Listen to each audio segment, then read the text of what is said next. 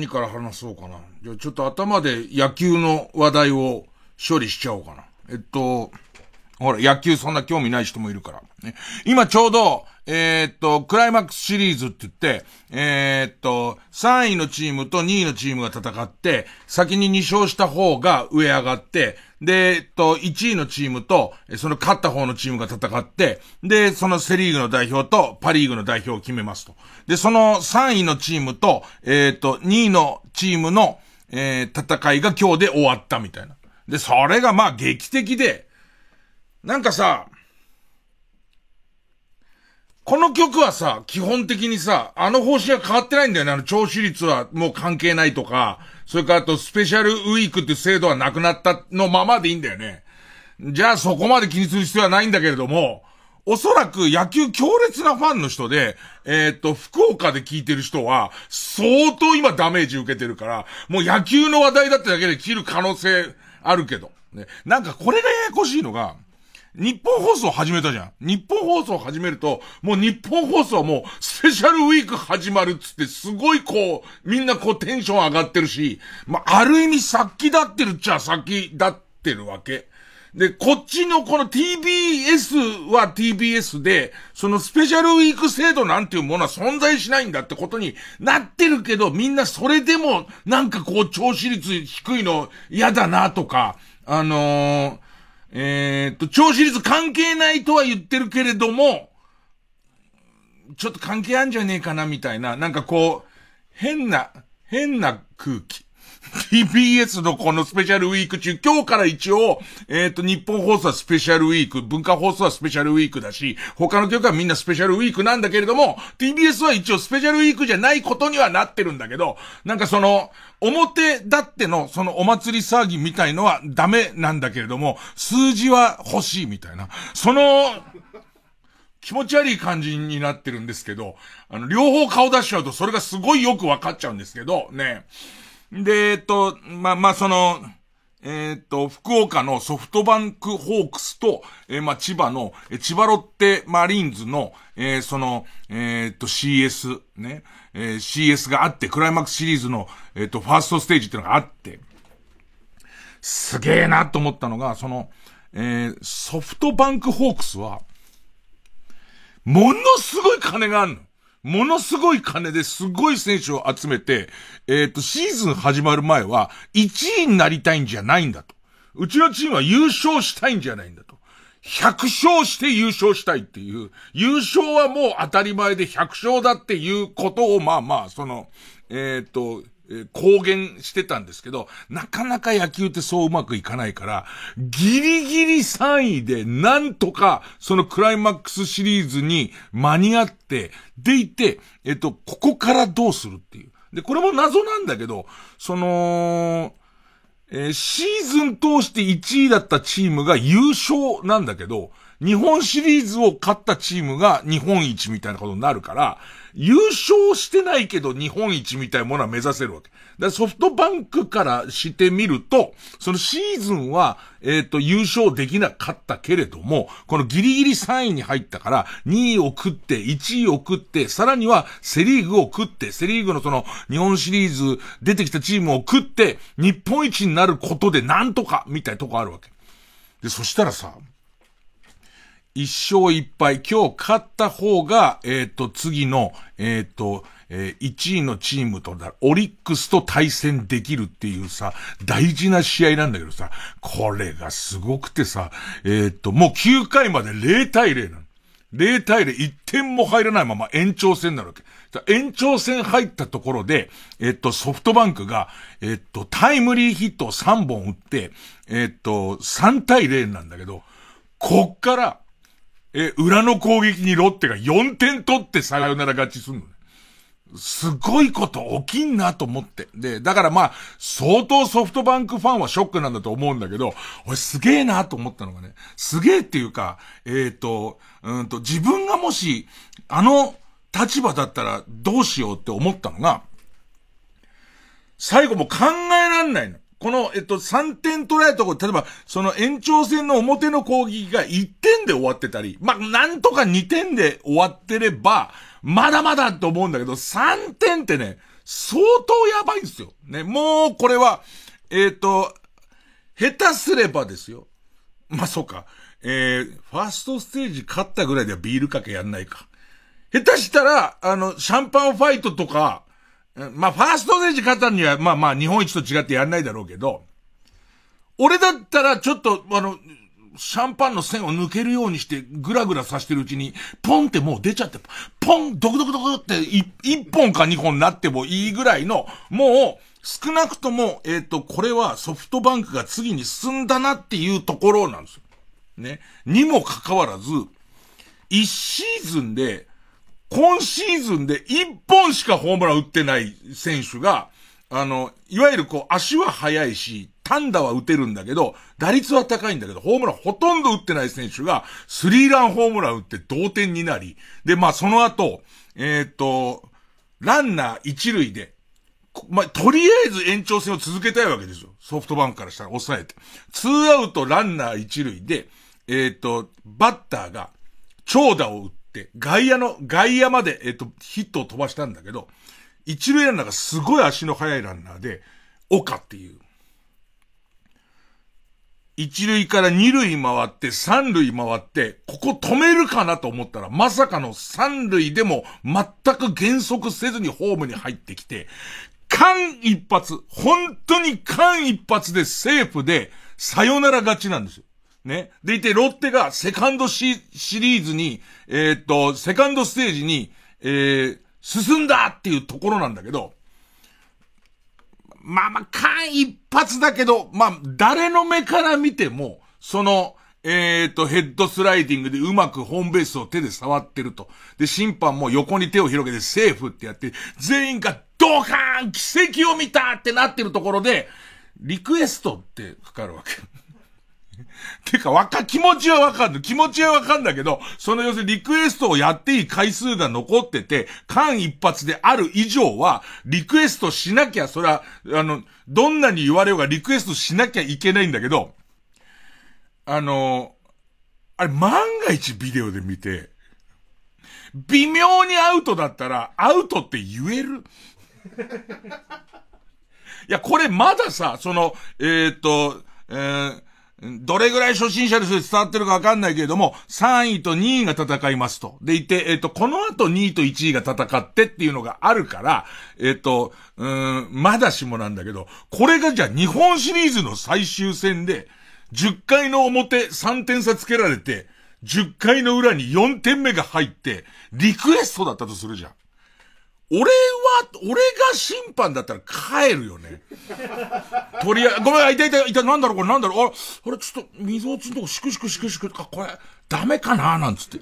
頼むね？なんつって。あの、あとはビデオ見るだけだから。別にその審判じゃなくても、あとはスロービデオを見て、もう一回本当にセーフだったか、いや、もしかしたらアウトだったのかを確認するだけだから、ね。それだけだから、ほら、別に俺である必要もないじゃん。あ、ごめん。あ、やっぱりどんどん痛くなってきたわ。ごめんね、なんつって。でも、あのプレッシャーに耐えられないと、今後はさ、どっかでさ、怒るわけじゃん、そういうこと。その最後で、みんなさ、万歳しちゃってるしさ、下手すりゃ紙、紙テープ投げちゃってるしさ、これが日本シリーズだったらもうシャンパンも相当、ポポポンっていっちゃってるじゃん。ねえ。で、な、なんだろうね。それが、もしだよ、万が一、やっぱりよく見たら、よく見たらこれアウトだなってなった時に、言えんの審判って。だ、まあ、言わなきゃいけない仕事だけど、俺、そういうことの可能性があるだけでも、もう、あの、審判はいっぱい、あの、お給料もらっていいなって思ったよね。で、またね、あの、リクエストの時はいろんな角度からカメラでスロービデオで見るんだけど、最初に見たカメラは、ん？っていう感じの。それあの、逆の角度から見ると手が離れてることがよく見えるとこがあるから、キャッチャーがタッチうまくできてないのがわかるとこがあるから、それでもう絶対的に、あの、えっと、政府は覆らないんだけど、最初のカメラは、ん？っていう。俺多分あの最初のカメラ見てた時は、あれ？あー俺試合前に食った賞味期限が2週間切れてる白子が、もう審判失格でそれ食ってる時点で、どんだけ白子が好きか知らないけれども。いや、ほんとすごい思ったよ。すごい思った。でいて、もしあれが、えっ、ー、と、変わるようなことがあったら、そら今度は多分ロッテファンの人が許さ、許さないも何ももうどうしていいのかわかんなくなっちゃうし、だ監督も、まあまあおそらくセーフなんだろうけど、一応言わないで終わったら、後で何言われるかわかんないし、みたいな。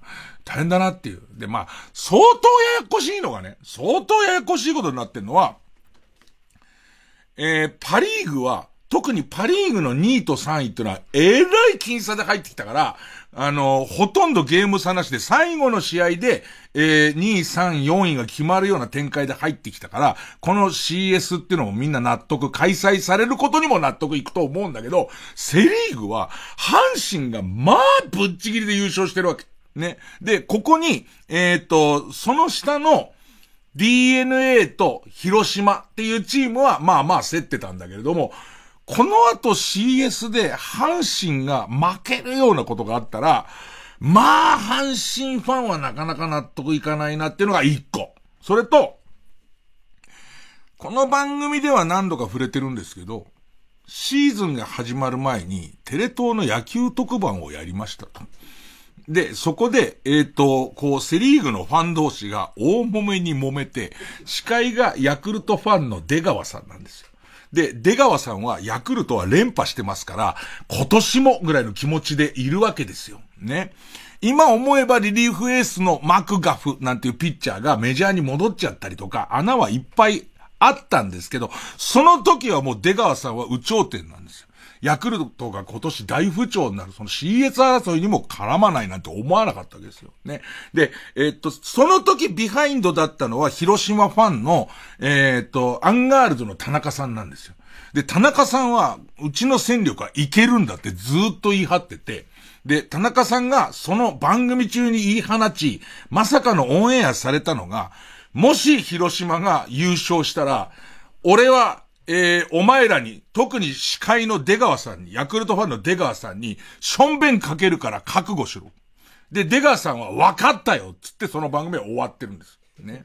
で、ここが難しいんですけど、僕はパリーグが日ハムファンですから、そのもともとその番組の時点で今年の戦力では優勝争いは無理って思ってるし、で、セリーグは割と中日がひいきなんですけど、中日もちょっと難しいな。優勝争いはちょっと難しいっていうところだから、割とそこに関しては冷静に見てたんですけど、結果ね、広島は途中でちょっと失速もあって、優勝はしなかったんだけど、3位になったんですよ。で、CS に出たんですよ。で、えっ、ー、と、その3位と2位との戦いに、広島は勝ったんですよ。しかもね、相当いい勝ち方をしてて、勢いがある状態なんですよ。で、今度、広島2位だったんだっけ、シーズンは。広島2位で3位のその DNA とやって、で、その広島は順調にそこ勝ったんですよ。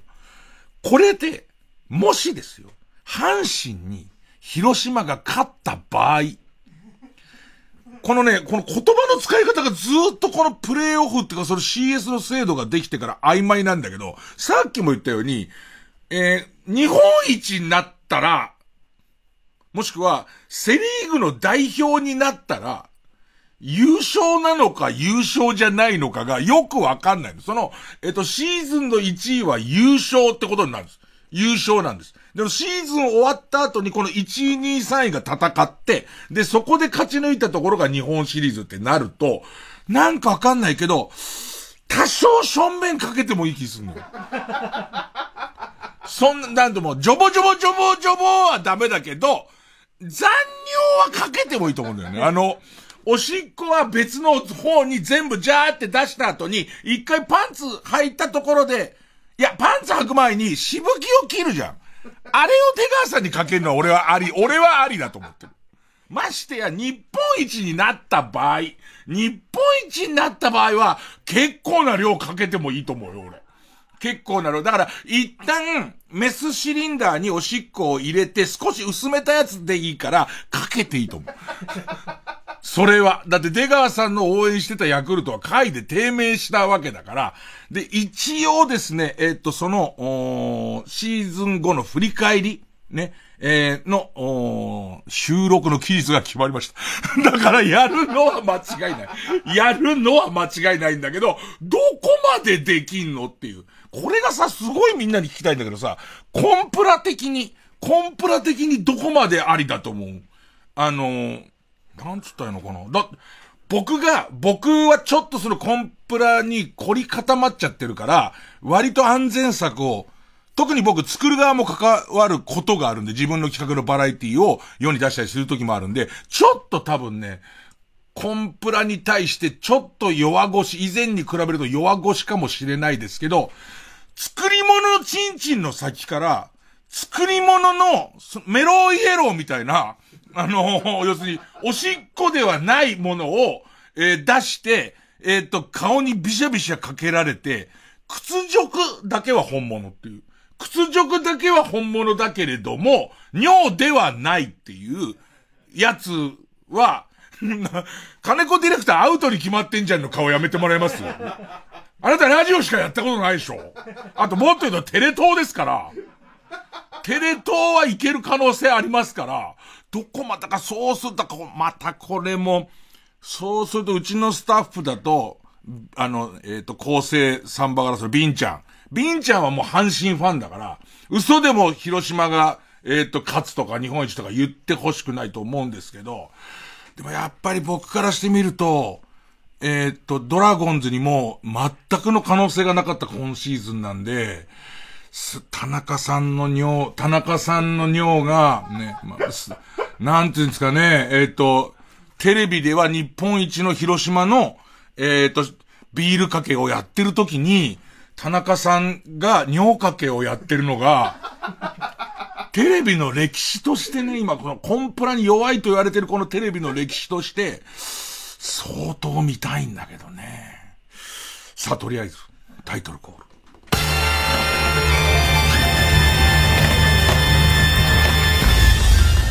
月曜ジャンク伊集院光深夜のバカ力。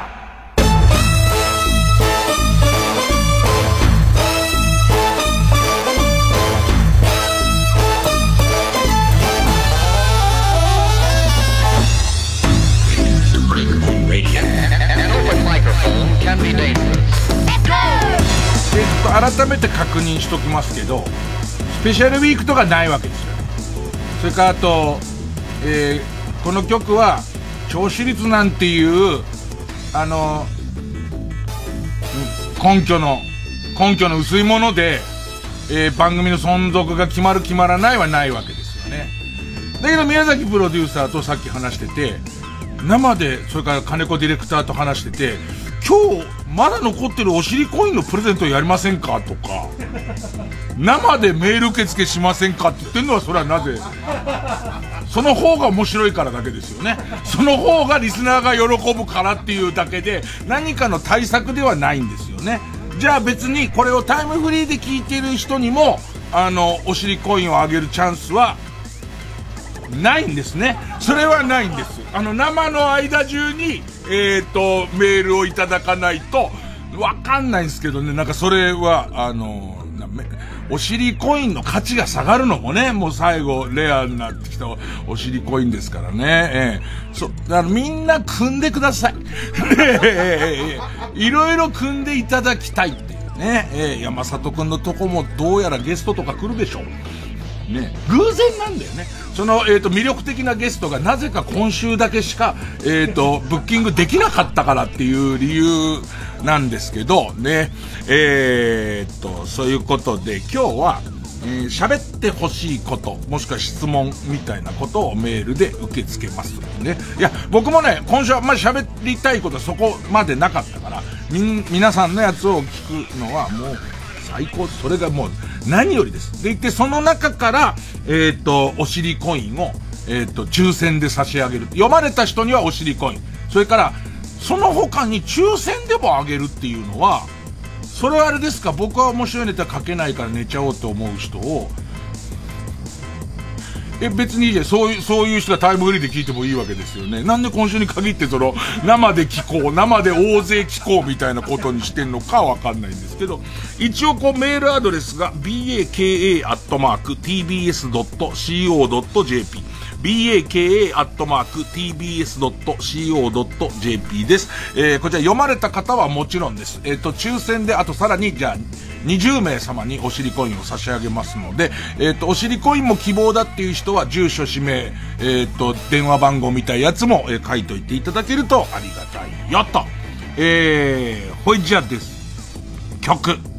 えー、東京スカパラダイスオーケストラと菅田将暉で、流浪の片白。息を殺して斜めに構えろ。新時代への幕を切って落とせ。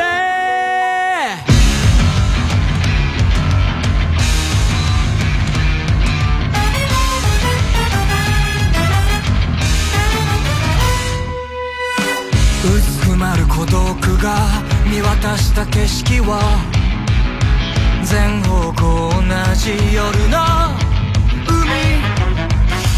理不尽な力に心で抗う。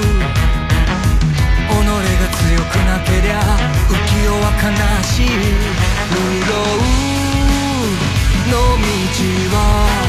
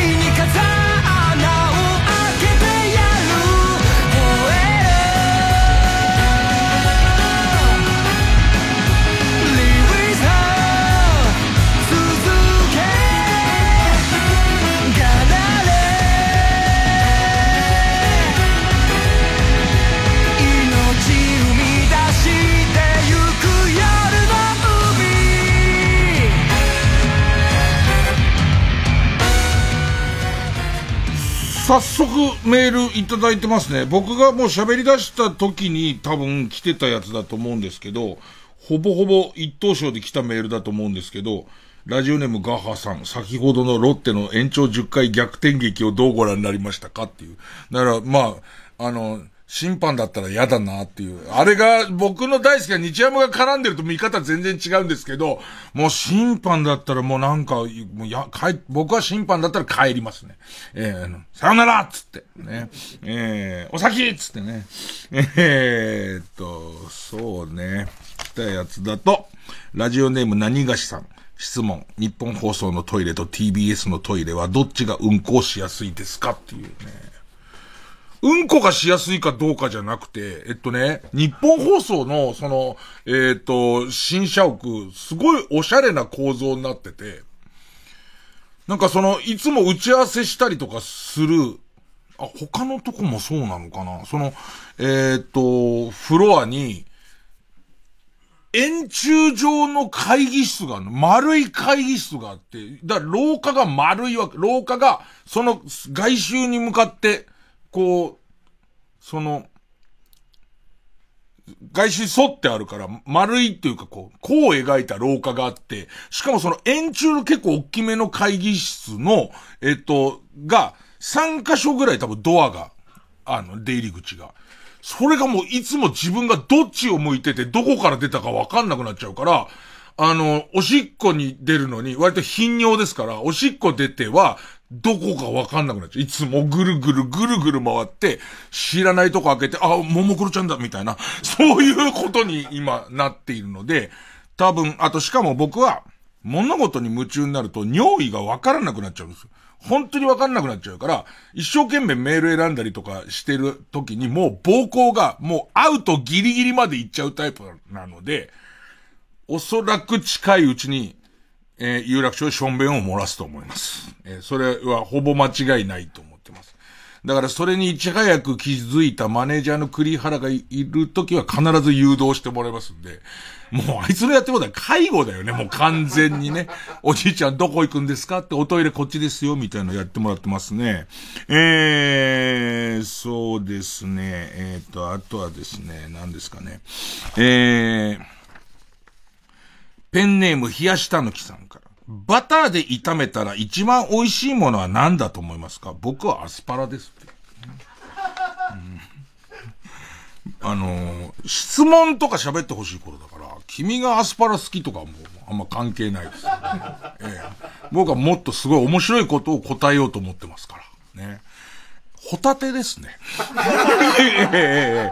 やっぱバターはやっぱりホタテだなっていう風に思ってますね。だから、あのー、今後いろいろ食べ物の遺伝子とかをどんどんいじるようになってきたら、多分もうホタテは最初からバターの遺伝子を組み込んだ形で、もう生きてる、こうもう世の中で、その、海の中でも泳いでる段階で少しホタテバターなやつが、多分出てくると僕は未来を予想していますね。えー、そうですね。あとはですね、えー、ラジオネームイエロー軍曹。 Big Assholes で特に今シーズン活躍した芸人さんはいますか？また試合中にハプニングなどがあれば教えていただきたいです。えっとね、えー、っと、所属してる吉本工業なんだけど、うちに、うちも吉本の若手芸人もいるから、おばたのお兄さんとかいるから、それを慕って入ってきたんだけど、二十歳そこ25ぐらいかな ?25 ぐらいの、つくたんたんくんっていう、えっ、と、ピン芸人の子がシーズンも中後半ぐらいになって入ってきてくれたんだけど、この子が、天理の、天理高校の軟式野球部で日本一になってるピッチャーなの。だからある意味、軟式の最高峰、意外にね、甲子園出てるような、公式野球部で甲子園出てたような芸人さんも、いろいろよそのチームにはいるんだけど、ここが難しいのは、それはうまいよ。当然うまいんだけど、えー、公式からえっ、ー、と、20代の前半ぐらいの人は、公式から軟式にフィットできなかったりする人がいるんだけど、つくたんたんくんはその軟式の最高峰だから、すごい球投げるし、どこ守っても上手なのね。でいて、すごいこう、ピン芸人で、温厚な子なのよ。で、吉本の盾にもすんごい揉まれてるから、あの、すごい物静かで、先輩の荷物僕が持ちます。あ、うちのチームはそういう上下とかないからいいよ、みたいな。で、なんだったら荷物係が一番上の俺っていうシステムを取ってるから、そういうとこじゃないから、もうちょっと伸び伸びやっていいよ、みたいな。ちょっとその、気の弱さみたいのすごくこう気使う子だったんだけど、えマウンドに上がると表現するっていう。天理ではそのやり方やってないんで。みたいな。うんうん、そうなっちゃうと、そうなっちゃうと違う。もうなんか多分ね、マウンドだって、本当だよね。他は全然大丈夫だけど、お前、その大先輩のキャッチャーのサインに、首、あれ、ネジ式だったらもう怒ってるぐらい首踏んだよ。ほいでいて、その、しょうがないから最後、マウンド行って、お前サイン通り投げろ、もうキャッチャー先輩なんだから、つって投げるじゃん。で、そうするとね、多分、あの、ゆるい球投げてると思うんだよね。で、いて打たれて、やっぱり乗らない球は投げさせない方がいいっすね、みたいな。だから、なんなんだ、あいつ。あれは多分先祖がマウンドに、で、死んでるな。多分マウンドで、なんか、誰かを殺してるからなんかしてると思うんで。ま、それ以外あんなに静かで、そのいい子なんだけど、もうマウンド上がっちゃうともう、なんかダメなんだよね。あの、内野フライオーライかけてても取り行って、トップ、あの、ボール取り行って、あの、一番確実なの僕なんでみたいになっちゃうんだよね。だからね、なんかこ、怖いね、あの、ある意味二刀流、完全な二刀流だよ。本当に。えー、でも、もう彼のおかげで優勝狙える。まあまあギリギリ負け待ちなんですけど、相手の負け待ちなんですけど、2位につけるみたいとこにはいますね。えー、一応今日はですね、メール開けておきます。えー、メール読まれた人は、えー、お尻コインがもらえます。baka.tbs.co.jp baka.tbs.co.jp で、えー、と、受け付けてます。あとね、えー、っと、X、X の、えー、っと、なんつったっけあれの、どんぶり見たやつ。ハッシュタグ。ハッシュタグ、えっ、ー、と、ひらがなで新バカ。ハッシュタグ、ひらがなで新バカを一応覗きながらもやってますんで、ここ大きく取り上げるのはちょっとね、手間上難しいんですけども、えっ、ー、と、よかったらこのハッシュタグ、新バカの方にも、えっ、ー、と、ツイートじゃねえや、なんだっけ。ポスト。ポストをしてください。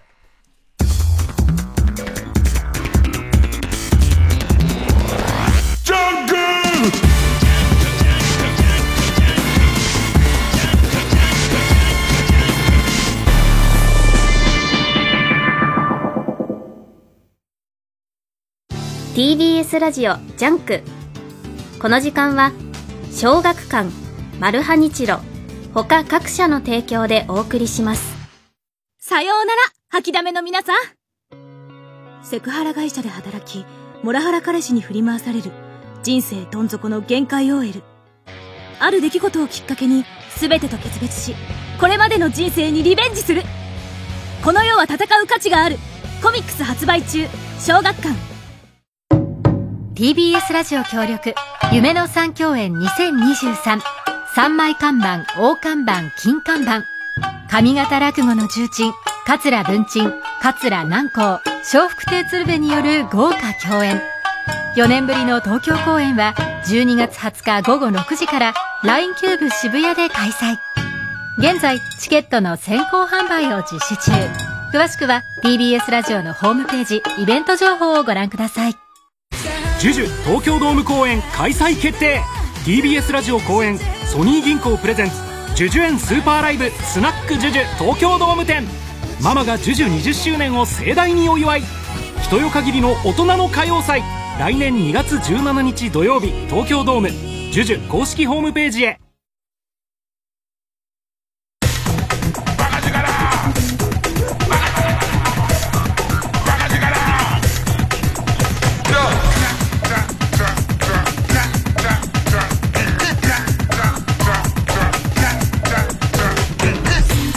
ジャンク一丁院光る深夜のバカ力えーと、いただいてる、これについて喋ってください。もしくは質問のメールですけども、えー、ラジオネーム知るもの全般。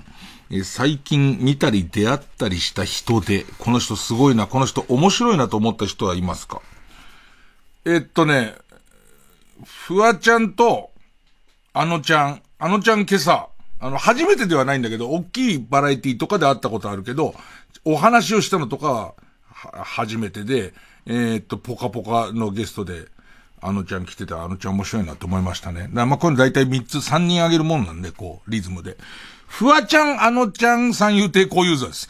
この、えー、っと、この3人が一番面白いですね。なんかね、えー、っと、この間の前橋の追悼落語会、師匠の三遊天楽追悼落語会に続いて、国立演芸場でまたその師匠を忍ぶ会みたいなのがあって、そこも呼ばれて、でいて、えー、っと、そこが、えー、太平師匠と小遊三師匠と、そのうちの一門の弟子みたいので、えっ、と、出て、で、自分はまた途中のトークコーナーみたいなとこ出たんですけども、なんか、小遊三師匠の面白さはどうにも人に伝えられないんですよね。えー、うちの師匠も小遊三師匠が大好きで、とにかく変な人だっつって。なんか、すごい宇宙ショーで聞いた一番面白かったエピソードは、なんか同窓会かなんかで古い友達と3人ぐらいでぐでんぐでんになるまで飲んで、一人が足腰立たなくなっちゃったから、植え込みの中に入れてきたっていうのね。そんな、そんなやり方あるっていう。ね。ね。道路の真ん中とかに落ちてると危ないからっつって、なんか壁と植え込みの間にその人をしまって、でいて、えっ、と、多分、その後、小遊三師匠はもう、もう一人の友達と飲みに、三次会に行って、戻ってきて連れて帰るっていう、そんなやり方ある。で、今回も、忍ぶ会だから、追悼落語会だから、師匠に関連した話をみたいな。ことで、みんな、これは、例えば弟子だと、えっ、ー、と、師匠に教わった話なんですけど、とか、太平師匠も多分、なんかそのゆかりのある話を、まあみんなするんですけど、小遊三師匠は、なんかずっとこう、なんとなく喋ってるうちに、普通の師匠と何にも関係ないお酒の話になっちゃって、ほいで、降りてきてから、あっつって、ね、まあでも、楽ちゃんもお酒は飲んだし、つって帰ってきましたよ。ねその感じが小遊三師匠のすごい面白いところですね。だからあれですよね。えー、これにも繋がってくんですけど、ラジオネームわくらばさん、R1 グランプリの芸歴制限撤廃で楽しみなピン芸人は誰ですかってもう小遊三師匠ですよね。出ればいいんですよ、別に。もう関係ないんでしょ何年以内みたいの関係ないわけだから、そしたら別にね、大御所とか出てもいいわけですからね。え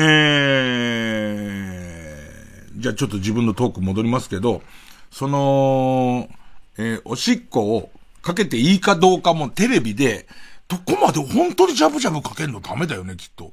ダメ、普通ダメだと思うじゃん。でも先週のゴッドタンがすごくて、先週のゴッドタン、佐久間さんにすごいってもう言われてたから、絶対と思って見たんだけど、先週のゴッドタンが割と、こう、恒例企画、もうこう、でも間相当空いたってたら、劇団ひとりくんと、キングコングの西野くんが、もう戦う、対マンで戦うっていうやつで、それが、もう、回を追うことで最初、掴み合いしてたら、お互いの衣装の破き合いになって、それこそ、もう、えー、正規が見えても構わないみたいな戦いを確か第1回か第2回でやってるのの、久々の第3弾かな？第4弾かなんかなんだけど、もうね、あれ30分番組でしょ？見たから中、中の VTR20 分ぐらいですけど、一回も、一回も、ポコチンが出てない時がない。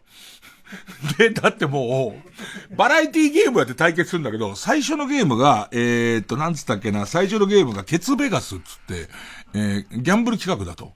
で、お互いのケツを、えー、っと、えー、っと、チリ、えー、ティッシュで拭いて、で、それを嗅いで、臭いか臭くないかを当てるゲームっていうのね。で、それが、なんか、エスカレートしてきて、えー、っと、最終的にお互いが、お互いの肛門に 指を奥まで入れて、抜いて、嗅いで、臭いかどうかっていう。で、わけわかんないのが、えー、っと、どっちが先やったから忘れちゃったけど、ひとりくんの、あ、えー、っと、西野くんの肛門にひとりくんが、もう奥まで指を入れて、で、抜きますと。で、そこで司会の矢作くんから、えー、臭いおは臭くないって言って、で、意味わかんないじゃん。で、一人くんが臭いって言って、嗅ぐのね。したら、その一人くんが、あれ？そんなに臭くないって言うのよ。いや、もう、ジャッジがわかんないじゃん。ジャッジが。だって一人くんは勝とうと思ったら臭いって言っちゃえばいいだけなんだけど、そんなに臭くないっつって。で、矢作くんにも嗅がせてみようみたいな。で、嗅がし、嗅がして、なんかちょっとさ、えっと、お菓子の匂いしないなんつって。みんなで、西野くんの肛門に入れた指を、みんなで回して嗅ぎながら、そんなには臭くないなーつって。そう、確かにお菓子の匂いがするって。みんなで盛り上がってんのね。テレビだよ。それはもちろん隠してはいるけど、テレビだよ。で、えー、っと、その逆の攻撃も一人くんの肛門に、西野くんが入れて、臭い、臭いおは臭くないっつって、臭いっつって、嗅いで、臭いだって。もうわかんないんだけども、そう、そんな感じ。で、えー、っと、二回戦っつって、二回戦が今度は、パパラッチンコっつって、えー、っと、ふんどし、ふんどしし、か、えー、ふんどししたまま片手にスマホ持って、で、えっ、と、お互いの股間を取る、みたいな。ふんどしをむしり合いながら取るってやつなんだけど、もう早々にふんどしなんかむさ、もうむしられちゃって、お互いのポコチンをずっと取ってるだけの企画だもんね。それでまた来週って終わってって。あんな、あんな裸の、なんていうのかな。温泉巡り以外であんな裸の番組ないよね。あんなにポコチン出てる番組ないし、だってさ、肛門に指入れて鍵合うのがセーフだったら、おしっこぶっかけるのなんか全然セーフでしょ、そんなの。おそらく。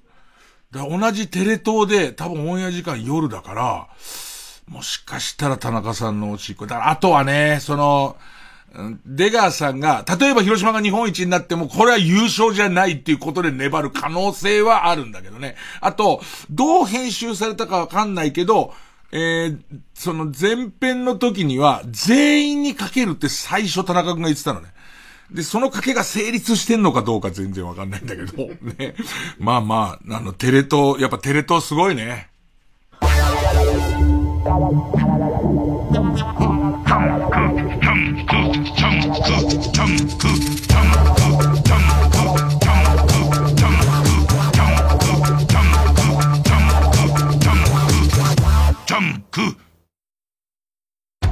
マルハニチーロが招かれたのはビッグの館。テーブルに置かれた謎の大皿には大きな大きなヒントが隠されていた。次回「パイレーツマルハニチーロ」ビッグデリシャスから愛を込めて。高2の俺に食べさせてやりてえ。マルハニチロ。イブ・サンローランの歴史。それはファッションの歴史モードの帝王没後日本初の大回顧展。TBS ラジオ公演イブ・サンローラン展時を超えるスタイル。特別協賛サンローラン。国立新美術館で開催中。イブ・サンローラン美術館パリ全面協力のもと日本初公開のドレスを含むおよそ300点を公開。音声ガイドは私津田健次郎が担当します豪華絢爛な美の世界でお待ちしております。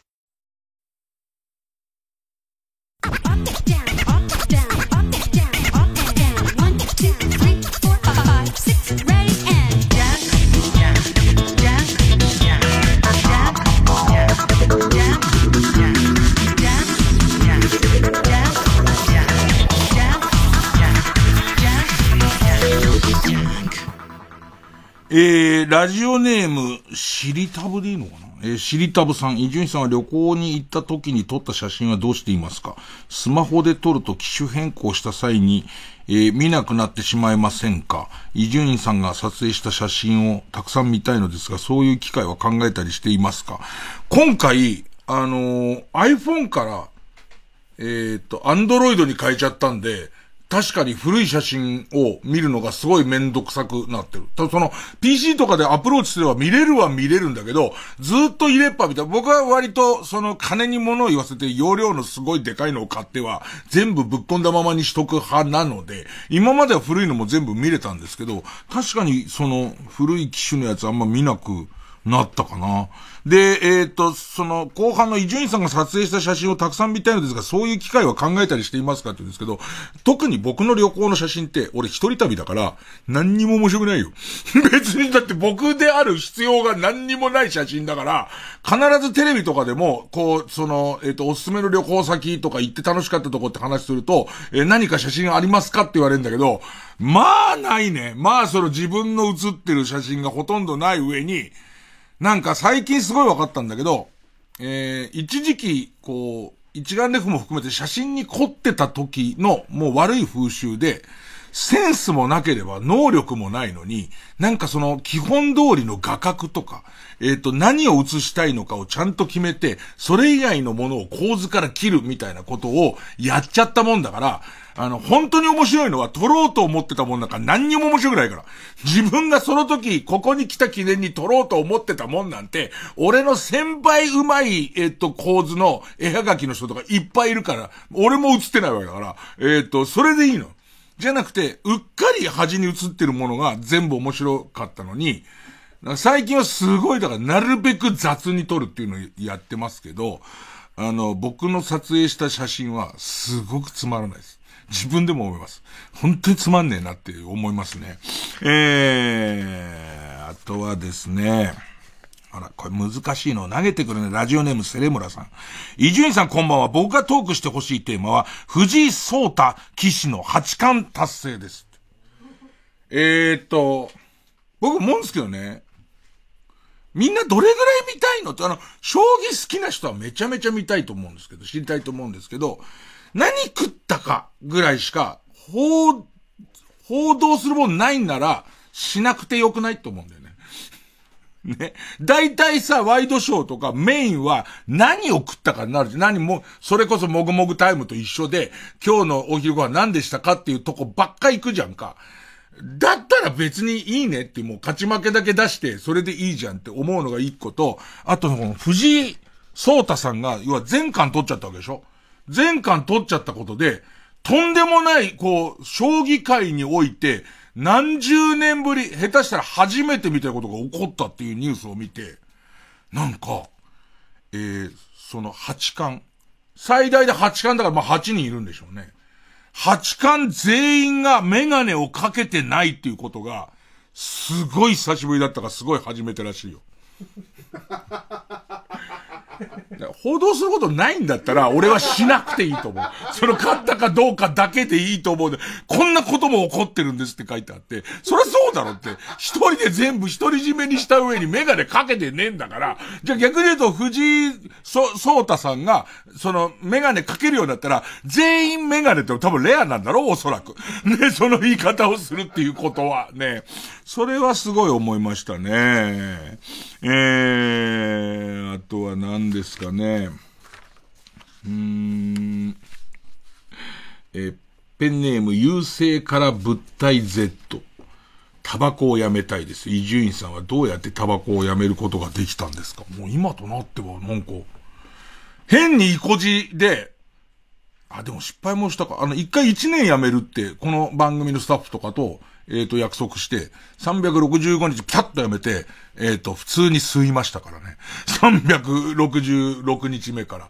ただ一回すげえ苦労したの覚えてんだよ。この番組の初期の頃に、えっ、ー、と、アルバイトに長野くんというアルバイトの子がいて、浪人生の子でいて、で、その子と約束して辞めると。で、そのタバコを吸ったら、えっ、と、1本10円やる、みたいな。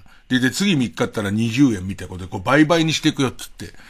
最後、えっと、なんだかんだで、倍々はなくなったんだけど、1本5000円だから1万円になって、もう、長野くんに3万投げつけて3本連続したりしてたから、長野くんがバイト代よりも俺がタバコ吸うっていうことで、どんどん金持ちになってくっていう、最終的に長野くんにぶん投げた金でタバコ買う金を借りるっていう、もう意味がわかんない。意味がわかんない。長野くん貸してくれんだよ。儲かるから。だってタバコを俺が手に入れたら絶対吸うからっていう。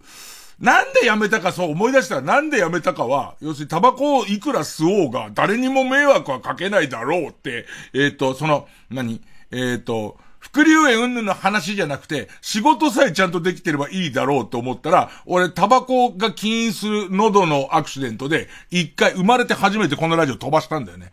あれが、俺、あの、ショックだったらしい。すごいショックだったらしくて、あれでビタってやめた。あれ以来多分、タバコは一本も吸ってないかな。未だに、今、やっと一年に一回ぐらいになったけど、未だにしまった吸っちゃったっていう夢見るから、タバコ絶対始めない方がいいよ。地獄だから、タバコをしていてよかったなって思うことは、多分何一つ、何一つない気がするな。ただ問題はね、問題は、もともと多分、大した舌じゃないせいなんだろうね。タバコやめるとご飯美味しくなるよとか、タバコ吸ってるとご飯まずいでしょみたいのあんま関係なくて、タバコ吸っててもうまいものはうまいし、タバコ吸ってなくてもうまくないものはうまくないから。ただまあこれから先タバコやったら入れないとことか、タバコやったら嫌な思いさせられるところばっかりだから、まあこれから先はみんなこう、おのずとやめるほかなくなっていくと思うけどね。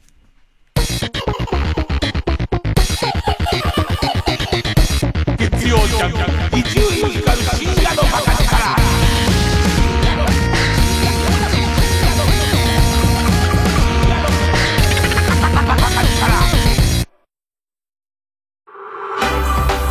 ここでバディーズの「こいつみ」をお聴きください。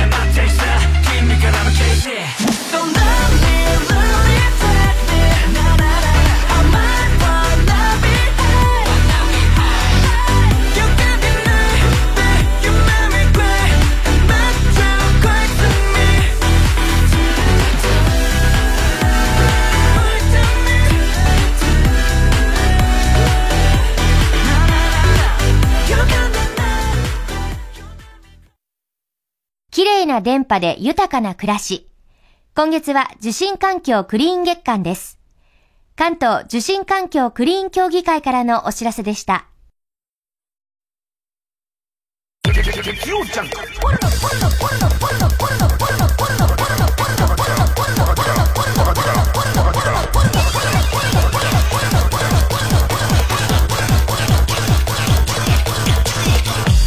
深夜のバカ力成瀬ここみです。私のファンクラブ誕生を記念して、あの番組がイベントで復活成瀬ここみファンクラブ誕生記念、プルルンハニートラップ復活祭 !11 月26日日曜日、パームス秋葉原で開催します。ゲストには女性お笑いコンビ、小田上田さんが決定しました。さらに豪華ゲストもブッキング中。芸人さんとの真面目な恋愛トークやぶっちゃけ話、私の歌まで盛りだくさんのイベントです。また、このイベント限定のオリジナルグッズもただいまチケット販売中。配信チケットもあります。詳しくは TBS ラジオのホームページへ。プルルンハニートラップ。やっぱりうちのお風呂最高だね。そうだな。一緒に100まで数えたら出ようか。うん。98、99、100よし。ちょっと待って。TBS のポッドキャストは100以上の番組があるんだよ負けてられないね、パパ。101、102、103。えー、まだまだ新しい番組が増えています。TBS ポッドキャストで検索してください。TBS ラジオジャンク。この時間は、小学館、マルハニチロ、他各社の提供でお送りしました。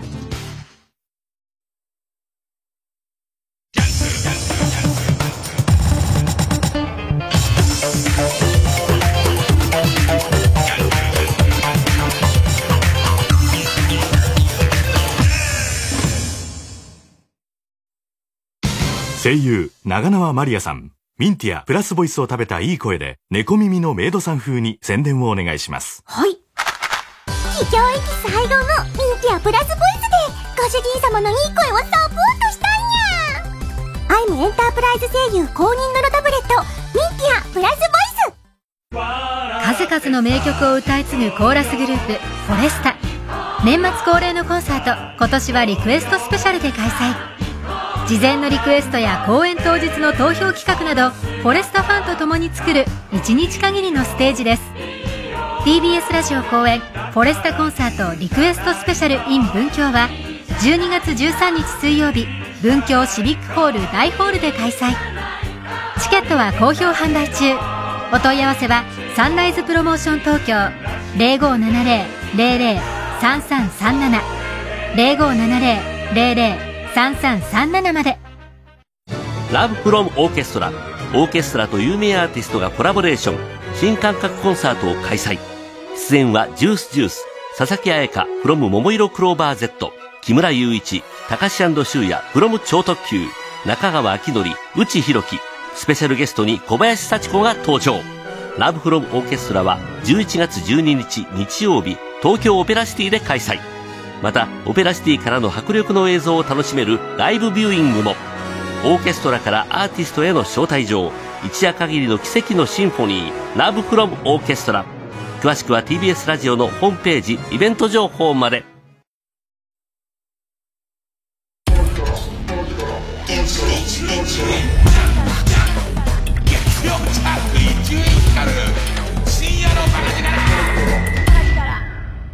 直そう私のひどすぎる偏見コーナー。春を愛する人は心清き人間というものは人様を色眼鏡で見てしまいがちです、えーこのコーナーは皆さんが持っている偏見を告白することで反省し世の中をより良くしていこうというコーナーです。えー今週も自戒すべき偏見たくさん届いております、えー確認していきましょうえー、ペンネーム青いみかん。モグライダーのともしげはセルフ足こきをしようとして後ろへゴローンってなったことがある。まああるかどうか知りませんけど あ、あるかどうかは知りませんけど、なんか面白いからあるってことにしませんか？えー今度ちょっとともしげと話してきます。これは偏見とかじゃなくて、あるってことにしてくれっつって。ね、2000円やるからと。ね、えー、ペンネームずんぐりもっこり。キャラ芸人が、キャラとの違いをいじられ出したら、そのキャラの終わりの始まり。っていうかさ、早いよね、今ね。俺、なんかそれ感じたのもう随分前で、なんか、えー、っと、藤森くん、本当は真面目みたいな、ああいうののスピードが異様に上がってって、本当にその日知った人の、その日知ったキャラを、もう番組後半で品川が崩し始めるみたいな、そういう図式が増えてきて、キャラって何なのみたいな。あのー、あの人いるじゃん。えっと、それこそ、パーティーちゃんの真ん中の男性、真ん中の、なんとかすがちゃん世界一みたい人。大体パーツ入ってたよね、今ね。えー、すがちゃん、えー、すがちゃんナンバーワン。すがちゃんナンバーワンくんが、本当は真面目にお笑いのことを考えていて、あそこの主導権をもっと取っていたいんだけれども、二人が、えっ、と、あまりそれを認めてくれないみたいキャラ、キャラ壊し。早くない？なんか俺の中では、なんか、それじゃないのが用意できてないうちに、えっと、新しい、えーっと、本当は、軽薄なふりをしてるけど、本当は軽薄じゃないっていうキャラ、ね、キャラ転換されちゃうの、いつもすげえ早いなと思う。ペンネーム鳥波。ねずっちはもう普通の思考回路で生活できていない。いやー、あのー、タモリクラブのさ、空耳アワー投稿してる人ってさ、絶対もう洋楽をちゃんと聴けない体になってると思うんだよね。その、洋楽がどう、どういう意味なのかとか、心を打つかとか、かっこいいとかもう何にも関係なくなってると思うんだよね。ねずっちも何か物を見た時に、おそらく、どんな角度で何ワード出せるかみたいな、それからと、同音いくの言葉は何かみたいのしか、もういけなく、いけなくなってそうだな。もう、ある意味、謎かけ病だよ、もう。謎かけ脳だよ。クイズとか出すぎるとやっぱクイズ脳なるからね。なんかここの表現が変なのは絶対答えを言わないようにしてるんだみたいのめちゃめちゃ敏感になっちゃうから、普通のこう問題を、普通のクイズを楽しむようには聞いてないんだよ。なんかいつも、えーっと、えー、記録に残っている上でみたいな言葉が入っただけで、はい、これはおそらくもう大正時代のことはないみたいな反応の仕方してるから。あれ、また、また始まってんな、偏見のコーナーを全肯定していく。その、なんていうの？偏見ではないですよっていう、それは、それは偏見ではなくて、裏打ちがある程度ありますよ、の感じになっちゃうんだよな。えー、ペンネーム、鉄鋼鉄。オーバーオールを着ている男は自分を可愛いと思っている。これ特に男、男っていう限定じゃなくて、オーバーオールを着ている、えーっと、デカブツ。デカブツは、少なくともこうすると可愛いに寄ってるって思ってると思うんだよね。今まで、その、芸人の、デカブツキャラの芸人でオーバーオール着てたやつを頭に思い浮かべると、みんなこれを着ることで俺は可愛くなっているって思ってる節があるんだよね。だそういうコーナーじゃないんだよね。助長しかねないもんね、これだとね。自分もオーバーオールを、その頻繁に着てた頃は、そういう意識があったもんね。えー、ペンネームドン引きのソチン。コスパが良いと言われるものは安いだけでパフォーマンスは大したことがない。すごいわかるわ。コスパがいいって言われてるもので、なんていうんですかね。この、だってさ、コストパフォーマンスがいいっていうことなら、そこそこ高いけど、それを超える機能があるっていうケース絶対あるはずだよね。その引き算の方しかないじゃん、なんか。これとこれはできないけど、この値段だったらいいみたいなことの方が多いよね。今日一個ぐらい、ちゃんと、ちゃんとしたリアクションのできるネタねえのかな？えー、ペンネームソフィーと双子の姉妹。セルジオ・エチゴの君にはずっと怒ってる。そんなことないでしょ。さすがにそんなことないでしょ。笑ってる時もあるでしょう。ペンネーム、小南。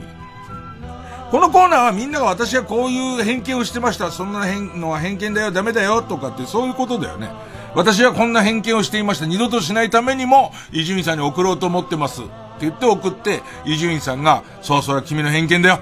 っていう、僕ら気をつけようね。僕もそういうことを思ったことはあるけど、ね、それは偏見なんだから気をつけようねっていう、そういうシステムですよね。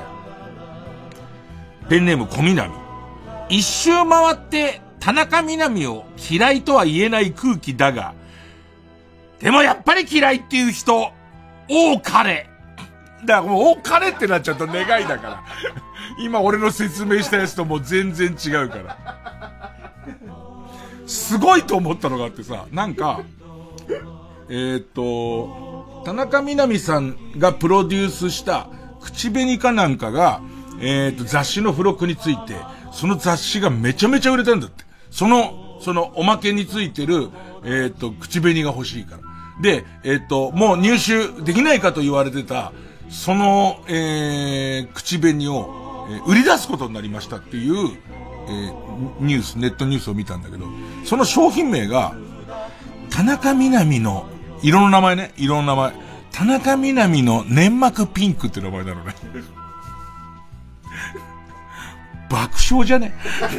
そのほら、俺らさ、その口紅の色の名前の付け方を知らないから、田中みな実の粘膜ピンクって、色の名前としてもすごくない？なんか。え、自分のクーピーペンシルに入ってたらどうする？我が娘のクーピーペンシルの60色のクーピーペンシルにいろんなピンクがある中、田中みな実の粘膜ピンクあったら、どうする？新しいゴレンジャーの、えっ、ー、と、ピンクのキャラが、えー、っと、モモレンジャーじゃなくて、田中みな実の粘膜ピンクレンジャーだったらどうする？どうもしねえよどうする権利もないよ、それは。ゴレンジャー作った人の権利だから。うん。えー、ペンネームそろそろ旧姓中山。安子に、将来的に、政党から出馬の依頼が来ると思う。はあ、あるかも。いや、なんか、あるかもっていう感じは、すごいです。彼女が受けるかどうかは別として。で、元自衛官だから、割と与党寄りから来るのかな。受かんのかな受かる、受か、まあまあ、この辺、もし出た時に受からないとか言ってると良くないからね。えー、えー、ペンネームマイペース。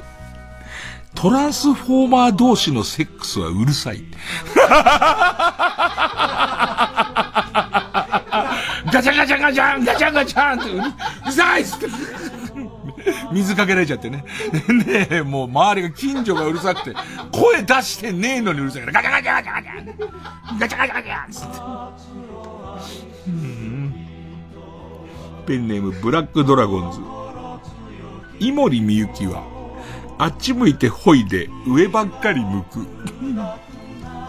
ああ、これ、井森美幸さん話さ、それこそさ、えー、取れたての時にさ、日本放送でしちゃったんだけどさ、前にさ、えっ、ー、と、井森さんが東村山温度をさ、一緒にご飯食べてる時にさ、あったよね、東村山温度、つって、えー、東村山って歌ってたって言ったじゃん。で、それがなんか懐かしの歌を振り返るみたいな番組で、なんかサマーズさんと、えー、サマーズが MC やる番組に井森さんが来ると。でいて、その中で懐かしい歌の話をしなきゃいけないんだよっていう流れからのその話だった。で、実際テレビ見てたら、あ、言ってた番組だと思って。で、その時には、今度収録するっつって。で、だから、東村山温度それ違いますからねっていう話もしたんだよね。で、したら、テレビ、テレビ、テレビ欄見てたら、あのー、どうやらその番組らしいやつがやってたから、それ見てたら、井森さん、その東村山温度は、あの、えー、っと、披露しなかったんだけど、話の流れで、お魚天国がこの年ヒットしましたねって言われて、あ、あれねーっつって、お魚、お魚って歌ってるのね。それ学研のおばちゃんだよ。学研のまだかな、まだかなーだよって。学研のおばちゃんまだかなーの節で堂々とお魚天国歌ってた。今森さんやっぱ面白いなねえー。えー、ペンネーム。うん。ペンネーム。大入り袋。地方の女子アナは生で見ると思ったより可愛い。そら思ったより可愛いだろうよ。割とね、まあ、これからどうなっていくのかね。あんまり女子アナが可愛いのに対してルッキズムで撮ってんじゃねえよって人いないよね。滑舌で撮れよとか、その何、政治ニュースの対応力でアナウンサー撮るべきみたいな議論にあんまなんないよね。でいて、なんか、ルッキズムで撮ってんじゃ、撮ってんじゃねえよってコミもどうかなみたいななんか。で、あなたは別ですけど、なんて言った日には、これもルッキズムで変なこと言ってるってことになってくから、すげえ難しいね。えー、ペンネーム、紫の猫。売れたくて売れたくて仕方がない地下アイドルが今頑張っていることは、歌やダンスのレッスンでも、ライブでもなく、どうやったら佐久間信行にはまるかの分析。だってあの子売れたもんね、あのさ、竹内涼真くんの妹。あ、ちょうどそれこそ佐久間さんと話してて、ゴッドタンに普通の女の子として、プロフィールも何にも書いてなくて、女優さんの卵として、その竹内なんとかちゃんというのが来て、で、その回俺も見たんだけど、めちゃめちゃ弾けてるわけ。ただ番組の後半に自分のお兄ちゃんが竹内龍馬だって言い出して、龍馬でいいんだよね、あの男前の子だって言い出した上に、えっ、ー、と、竹内龍馬くんもかっこいいっていうか、あ、あのー、寛大だっつうか、微笑ましいっていうか、自分のインスタみたいなやつで、自分の SNS で、最高みたいなの書いてて、で、えっと、その子が、この間もうすでに、あの、テレ東の2時間の電車乗ったりするような番組に出てて、もう弾けてんだ。あれ多分、佐久間さんが見っけなかったら、誰も見っけなかったと思うんだけど、あの子すごかったなえ、ラスト、ペネムボブサップ。自分で私嫌われ役と言い出す奴は、ただ嫌われている役じゃない。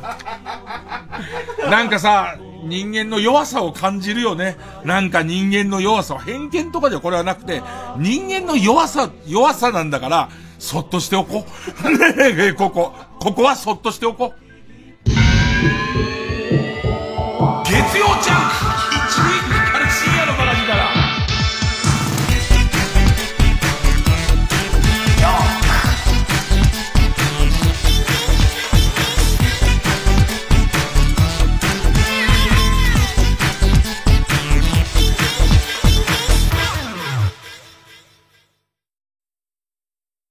TBS ラジオジャンク。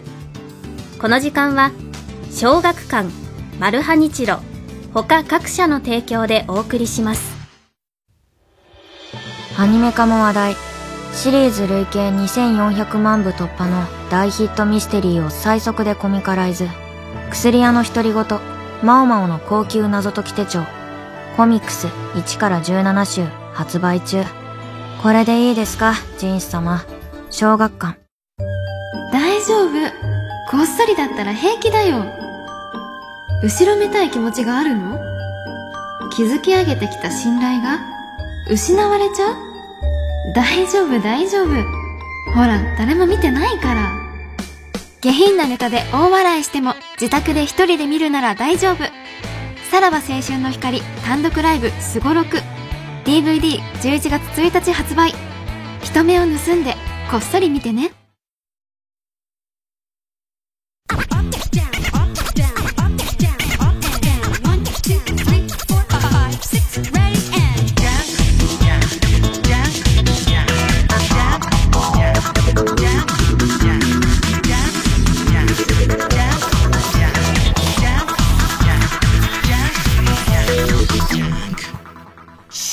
勝ち抜きカルタ合戦会。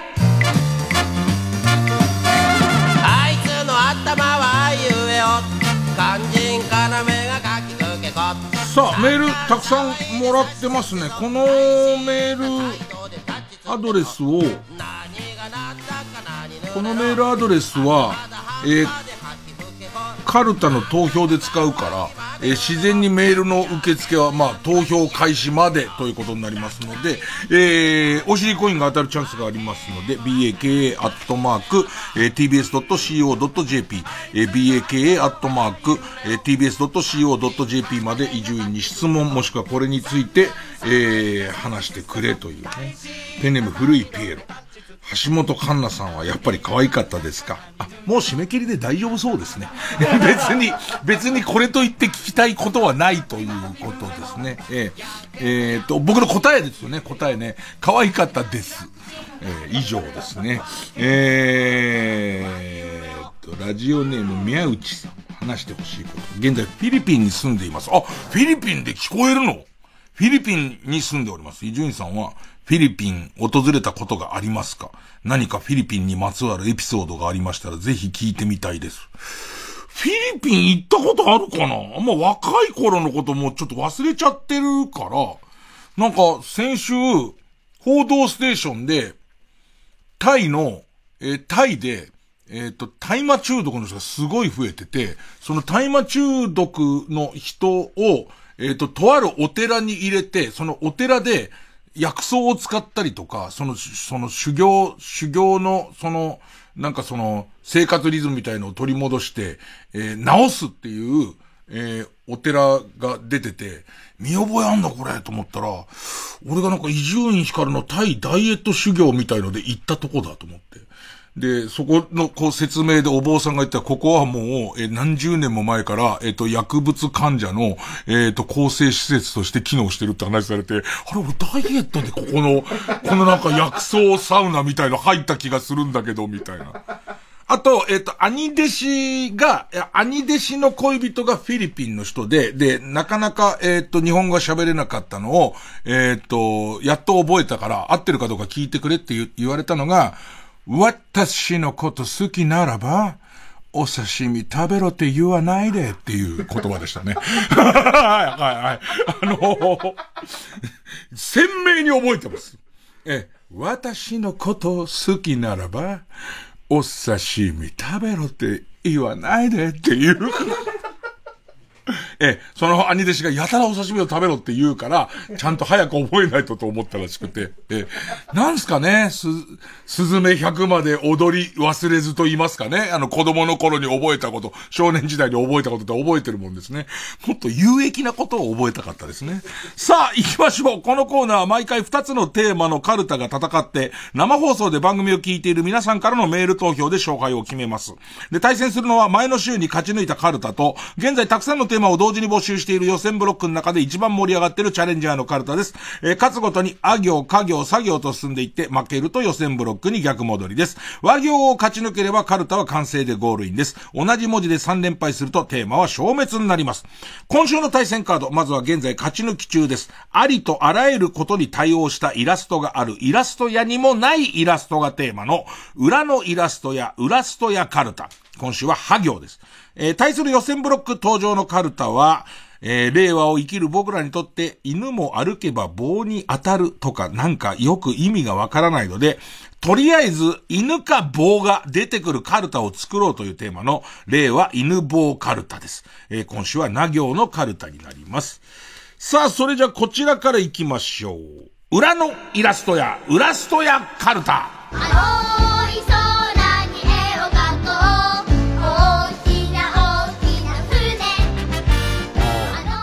フィリピンの人とかフィリピンにまつわる思い出あったな、なんか。えっと、そうやって兄弟子に連れてかれていた頃のフィリピンの人がいっぱいいるパブみたいのが、なんかちょっと大人すぎて意味がわからなかったけど、ある程度年齢いったら楽しめるようになったかもしれないって言って、それこそド若手の時の、この、えー、っと、前に座ってる河野くんと、当時のスタッフの渡辺くんと一緒に行って、なんか、あの、あんまり楽しめなかった。えっと、物を買ってほしいっていう、高価なものを買ってほしいって言って。で、したらこう周りで、あの時さ、確か、構成の渡辺くんのことを鳥山明だっつって。鳥山明がその表に、表に顔が出てないから、鳥山明だっていうことにしちゃったんだよね、最初ね。で、そのせいで、こう、高いものをねだ、ねだられるみたいな。で、えっと、調子に乗っちゃって、鳥山明だから何高いもの狙っても大丈夫って言ったら、女の人が、テレビの室内アンテナを買ってくださいって言ってた。8000円ぐらいするやつです。うん、うん、うんっていう。8000円でも嫌だけど、嫌だけど、うんってなったのもすごい覚えてますね。えー、すいません、話が横にそれまして。行きましょう。えー、ウラストやカルタです。ペンネーム、ナンバナンバー。は、はみちちと、ファミチキを聞き間違えているから、全然会話が成立していない二人のイラスト。ずーっとこっちは、ファミチチが、まあ、ファミチキがってんだろうね。ファミチキが4個入ってる箱のやつだと得だよ、みたいな話をしてんだけど、聞いてる側は、それをファミチチと捉えてから、4個 ねえ、そのあたりが全然おかしくなっちゃってんだよね。え、えー、っていう絵。ね、そういう絵だよね。えー、ペンネームガドルブ。は、歯で白桃ってなかなか出ない。白い桃と書いて白桃。白桃の缶の汁を溜めた壺に、毎日毎日手を突っ込み、読書ならぬ、アマシュを作ろうとしているデブのイラスト。いつ舐めても甘い。もういつ舐めても甘いし、いつ嗅いでも白桃の匂いがするんだよね。えー、ペンネームケイちゃん。は、バキュームフェラの吸引力が凄まじすぎて、時空が歪み、時空の隙間から自分のバキュームフェラーを見ている人のイラスト。どういうこと？どういうこと？わかんないけど、ズゴゴゴゴってやるうちに、周りの空間みたいのも吸い込んじゃってるでしょ。その空間が、おちんちんに、こう、螺旋状に巻きつく形で空間を吸っちゃってるから。そう、時と空間を吸っちゃってるから、時間の一定な、ね、その、えー、本当にその太古の昔から未来へ流れていく流れも、おちんちんにまとわりつきながら吸っちゃってるから、本来だったら見えないはずのさっきの私が、え、何言ってる俺？今、ね、今、今俺何の解説してる？ね。なんかイメージはぐるぐるぐるってなって、今この机とかも全部そこに入っていく感じなんです。したら、その裏返しになったところまで、空間の裏返しになったところが多分目の前に来ちゃうから、空間の裏返しになったところ？大好きこれ俺。えー、裏のイラストや、裏ストやカルタ。いいなと思うだこの、えっ、ー、と、カルタを選んでて嬉しいのは、もう、ハヒフヘホだよっていう制限があって、そこから面白い言葉を紡いでいくと、全然違う人が同じ言葉を使うじゃん。このペンネムケイチャーさんが、えバキュームフェラ使ったら、ボブ・サップさんからは、は、バキュームフェラのしすぎで、しばらく顔が戻らなくなっているセクシー女優のイラストっていう。これで俺が思いついたのは、柔道部物語のサンゴ15が本気になってる時の顔っていう、あの若いリスナーはわかんなくていいです。あの、でもすっごい面白い漫画なんで、柔道部物語ってめちゃめちゃ面白い漫画で、今見ても面白いですから、あの、Kindle とかで買ってみてください。それが超本気になった時に、バキュームフェラ顔になりますんで。ペンネーム BJ サトル。ひ、昼に血を吸われたせいで、ギンギンだったおちんちんがしょんぼりしてしまった人のイラスト。ので、おちんちんがギンギンになってんだけど、ちょうど自分の視覚のアリの戸あたりのとこにヒルがいて、チューって吸っちゃうから、やっべえ、こんな、もうなんかそんなに、疲れマラとかでジャングルの中で、俺もうみんなに3日のように一回抜いてこようかなと思って CM に行ってんのに、チューってスーって。そんな、そんな絵。そんな絵じゃねえよペンネーム一人相撲。ひ、ヒグマにケルヒャーで応戦する人のイラスト。でもそれさ、それこそ生放送で言うとなると結構笑えないのは、選んだ時点ではそうじゃなかった。今日のニュースかな。やっぱりまた熊に人を襲われたりとか。やばいよね、なんかちょっと熊の量っていうか。えー、ペンネーム、チェリマツ。ひ、ピラティスにはまりすぎて、ピラティス以外の趣味娯楽を、悪しき文化と考えるようになった OL のイラスト。なんかわかりにくいんだけど、なんかもう全部ピラティス、ピラティスで頭もいっぱいになっちゃって、多分その0100のブレーキの効かないピラティスが全てを変えてくれるっていう。全員がピラティスをすれば平和なのにとか、なんかピラティスは体も浄化すれば心も浄化するしっていう、なんかもう全部ピラティス万能になっちゃってるから、違うことやってる人将棋なんかやってるからっつって。ね ピラティスをやれば、ね、将棋の面白さもピラティスは包括してるのにっていう。で、なおかつなのにって、もう思っちゃってるから。全員何か不幸があっても、あの人は私のピラティスを断ったからだっていうことになっちゃってるのかなのイラスト。うーん。ペンネーム。ナンバナンバふ。ブラジャーいっぱいの棺で送られる男のイラスト。ああ、でもなんかね、野球が好きだったら野球道具いっぱいになったりとかするわけだから、ブラジャーが好きだったら、でもなんか、で、お骨、お骨拾うときにワイヤーブラのワイヤーがすごい入ったりするのかな？その燃えるものは全部燃えるけど、おそらくプラスチックのフロントホックみたいなやつは、えー、っと、焼き場でダメですって言われると思うの。有毒ガスが出るから。でも、えっと、布とワイヤーのやつは別に大丈夫だから多分いっぱい入れていいって言われて、たくさんワイヤーが たくさんワイヤーが出んだろうね。うん、えー、ペンネーム、セミが鳴いとるんや。ふぐりが、気づかないうちにソファーに縫い合わされていて、当たりあわふめ、あわ姫に呼ばれたのに、立ち上がれない人のイラスト、誰にじゃ、誰にやられた？一緒に待ってた人にやられてんの。一緒に待ってた人に、しかもさ、ソファーの下に入んなきゃダメだよね、おそらくだけど、ソファーの。で、あとごめんごめん、俺あんまその手のことに詳しくないんで、当たりあわ姫っていう、当たりあわ姫っていう言葉が俺あんま慣れてないもんだから。ペンネーム、ランニング大好き。へ、紅生姜店を花飾りみたいにつけている人のイラスト。どっちかな？あのさ、えー、っと、今日、今日、このトンネルが橋が開通しますっていう時に、その自治体の役員がいっぱい並んで、胸のとこにお花がついてるじゃん。ああいう感じの、ああいう感じで紅生姜店が、の、がついてんのか、あとは、えっ、ー、と、フラダンサーがハイビスカスをつけるところに、紅生姜店がついてるのか、あの、まあ、綺麗だけどね、えー、綺麗だなと思ってつけたんだろうね。えーペンネームピストルチョコ。へ、返却ボックスの前で、目的の AV が返却されるのを今か、今かと待っている人のイラスト。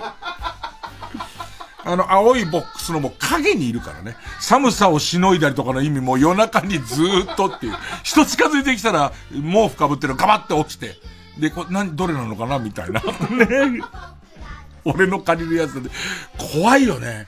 で、多分さ、その人のことだからさ、きっとさ、レンタル中って書いてあるの、何度も持ってて、これいつまでレンタルですか？あ、これ今日に帰ってくると思うんですけど、みたいな話もあり、まだですか？みたいなのも何度もレジに行ってると思うんだよね。で、そいつがさ、もう帰ったんだと思い込んでるわけじゃん。ね？ツタヤサイドは。思い込んでんだけど、また真夜中になってバッと持って今今返却されましたんで、お願いしますっていう。そんな待ってたんだ。ペンネームマイペースへ。ペンギンみたいに歩きながら、サイズを間違えたアナルビーズが落ちないようにしている人の、ゆるゆるなんだね。ゆるゆるなんだよね。だからそれをケツを締めながら、ガニ股で歩くことで、ゆるいのを入れたままっていう。うーん。ペンネームボブサップ。へ。兵器として全身を改造されるも、包茎チンコだけは、しっかりそのままにされている人のイラスト。これも、ついでじゃねえのかよっていう。ね。そのさ、チンコの上、へそとチンコの間ぐらいに、ちっちゃいロケット出る穴開けてるときに、ついでになんとかならねえかみたいな。ね。あ、そこは平気化していないんでっていうね。うん。ペンネーム、スズムシ食べた。ほ。ホイケンタのそっくりさんだと思い込んで、明石家さんまからサインをもらってる人のイラスト。どんな反応すんだろうさんま師匠って絶対そういう時に、あの、サインくださいみたいのをあんま断んない人だから、したろうかと思うとこに、本当にホイさんのあのカラオケのやつすごい好きなんです、みたいな、やつ言われた時のさんまさん、絶対もうその次の瞬間、もう次のヤンタンのネタにはこと書かないけど、えっとはなるよね。え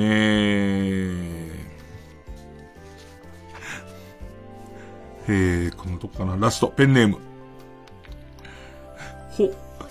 ただ今日生きるほ。ホラ貝を吹き鳴らして自分の子供の応援をしている授業参観に来ているお母さんのイラスト。女村とかのさ、島の運動会でさ、なんかこう、応援だったらおじいちゃんとかがちょっとやりそうで微笑ましいですけどね。さあ、えー、対するはこちらです。令和犬棒カルタ。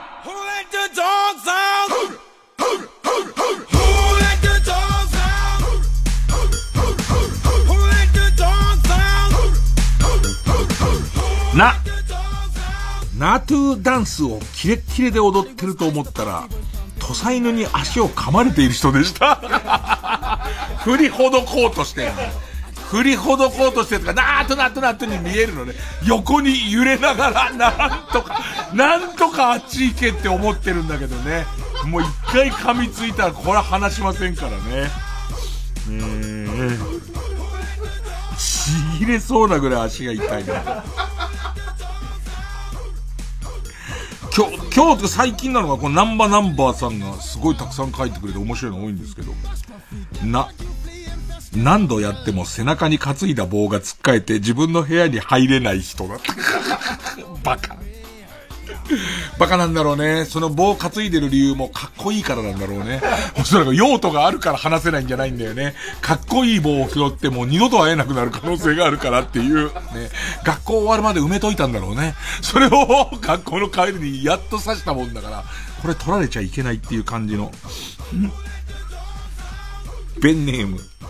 そろそろ旧姓中山。犬です。な。長年懐いてくれない近所の犬に、ビーフジャーキー片手に近づいてみたところ、犬じゃなくて大きな木の根っこだったと分かった。何年ぐらいなんだろう。何年ぐらいなんだろうね。ずーっとって、こっち向きもしねえやってずーっと思ってたんだろうね。ペンネーム終電万事。な。夏木先生に、あなたが捕まったのが冬だからって、麻薬犬は冬の季語にはなりません。と、才能なしにされましたが。いくらケーキを務め上げても、俳句の世界ですら、こうやって差別を受けるんだと知って、また悲しい気持ちになりました。そんなカルタはねえんだよ。ねえ、ええ夏木先生もそれ差別感で言ってんじゃないんだから。うんペンネームマイペース。な、殴る方だってな痛いんだぞと、棒で、殴打した後に言われましても。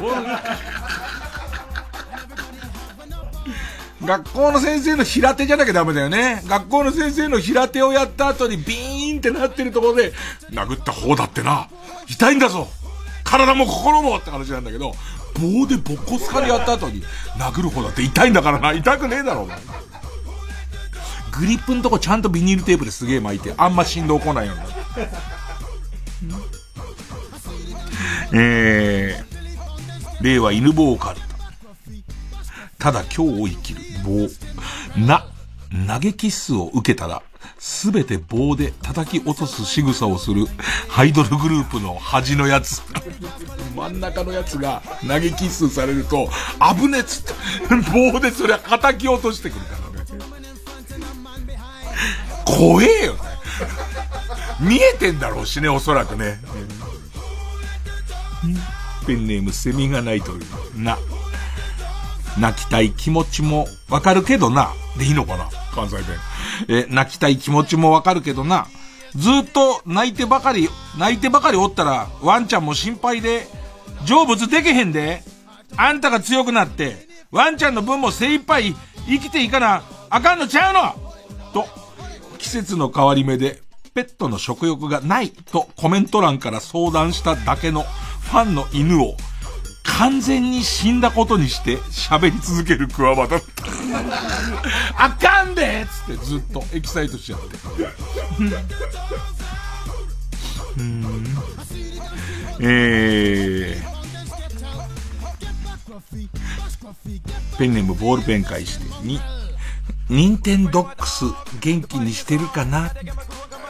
俺、ニンテンドックスの時に犬飼い始めたばっかりで、その時に飼ってた犬の名前つけて、で、と、そのまま多分ニンテンドックスは、えーと、あれって DS だっけ？ゲームボーイだっけ？ゲゲームボーイアドバンスか？あ、最後に出たやつ DS か。多分、DS、今スイッチ入れたら俺多分、あの、もう戻ってこないと思う。その犬を可愛がることからもう戻ってこないと思う、俺。えー、ペンネーム形状記憶老人に、肉棒、肉棒、肉棒の文字が全ページにびっちり書かれたジャポニカ漢字学習帳を母親の寝室から発見しました。どうしたどうしたこれどっち？母親が少女時代に娘の頃に小学校の時に書いたやつなのか、今母親が書いてるのかで、結構違いますけどね。えーペンネームナンバナンバーに、肉棒なんて言うんじゃないお前はまだ小学生なんだから、おちんちんって言いなさい。お父さん僕の肉棒が、肉棒がって言うんじゃねえよ。おちんちんだよ、おちんちん。えー、ペンネームマイペースに、肉離れした方の足を棒で殴ってくる人が、本当に今日のラッキーパーソンっすか？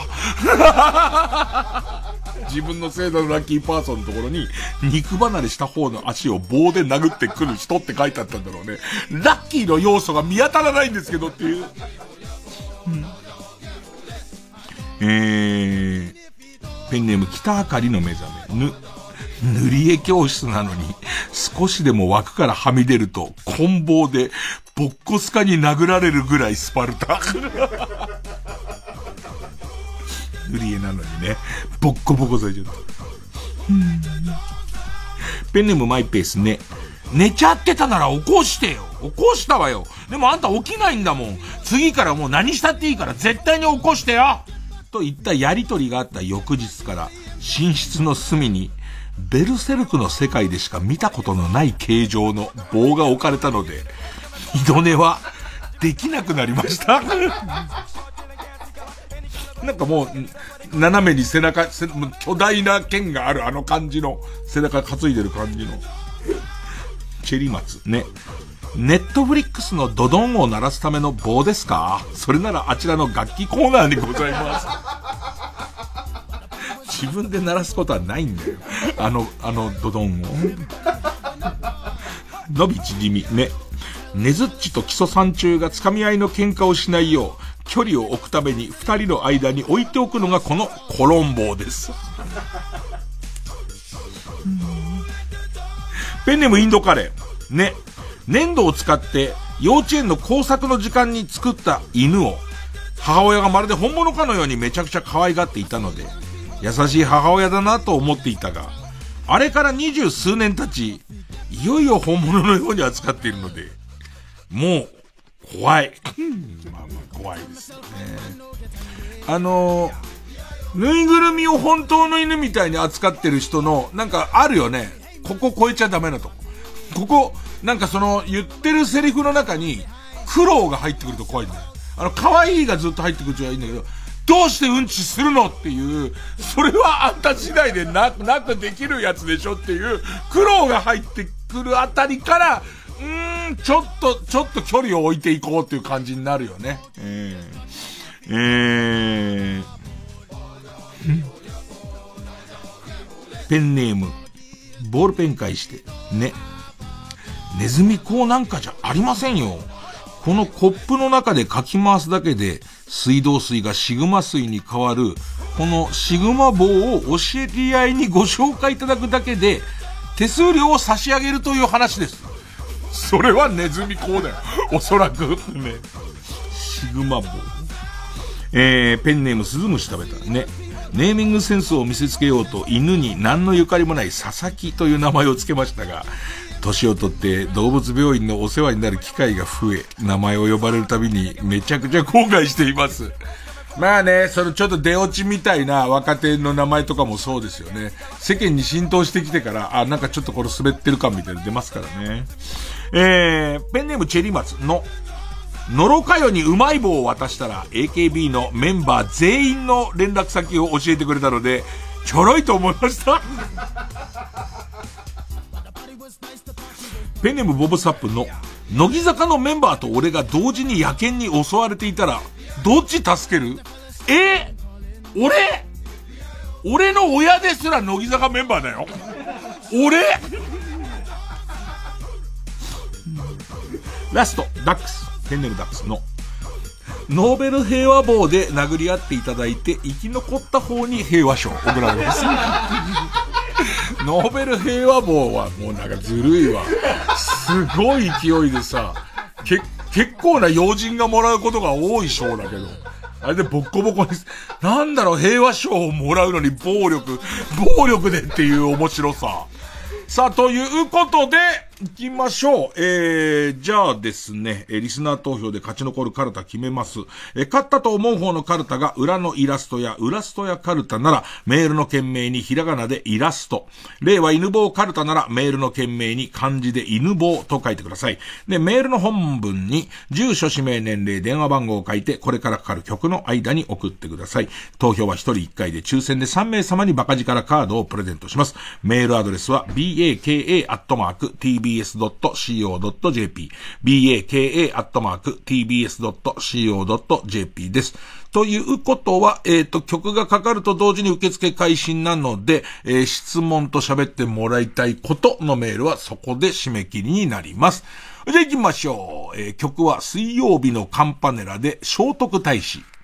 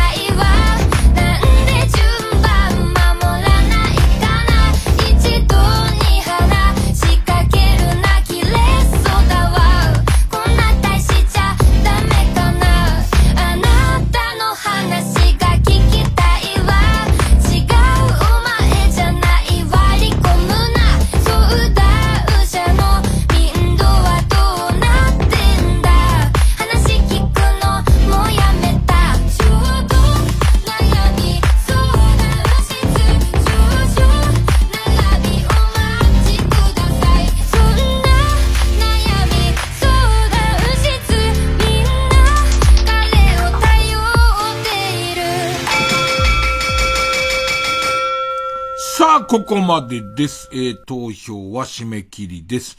えー、ウラストヤカルタ410票。令和犬坊カルタ494票。勝ったのは令和犬坊カルタこの遅くにかなり票数が来たのと、えーそれからあと、もっと接戦かなってぐらい両方良かったですけどね。えー、ということで、えー、令和犬坊カルタはハ行に行きます。えー、裏のイラストや、ウラストやカルタは予選ブロックに戻って引き続きハ行の募集を続けます。さあ、ここにチャレンジしてくるのはこちらです。いつか戻ってくる日のために、タモリクラブ企画カルタ。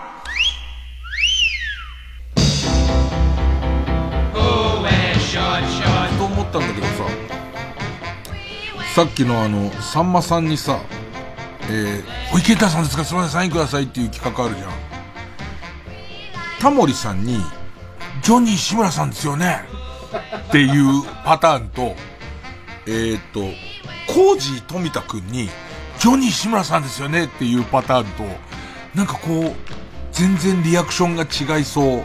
なんかタモさんは、違いますよっていうだけの感じがするんだけど、なんかこう、コージーくんはしちゃいけないことをした感じみたいなのになるような気がして、あ、今度、あれかな、えっ、と、水曜日のダウンタウンに提案してみようかな。そっくりさんタレントの人、本家の人にそっくりさんタレントだと思ってサインをもらおうとすると、みんなどういう顔をするかっていうね。えーと、戻して、タモリクラブからた例題です。ペンネーム虹色ろうそく。つ、ツタヤで一度も借りられていない映画を探そう。ホラー編。ああ。まああるよね。で、で、つら、ツタヤとかも、全然、その、データとかいっぱい集計してるだろうから、全国のツタヤでこれ一回も借りられてないんですよ、みたいなやつを出してくるのいいよね。それの鑑賞会とかも結構いいよね。えー、ペンネームふわふわポタージュ。て、伝次郎先生も参戦。手作りスタンガンバトル。手作りスタンガンバトルはダメだって。とんでもない出力のできちゃう可能性もありますからね。えー、で、特に学生とかね。で、で、電気科の学生集めて作っちゃうと、とんでもないやつ作っちゃうからね。えー、ということで、え次回の対戦カード、令和犬坊カルタ、ハ行バーサス、タモリクラブ企画カルタ、えー、他行の戦いです。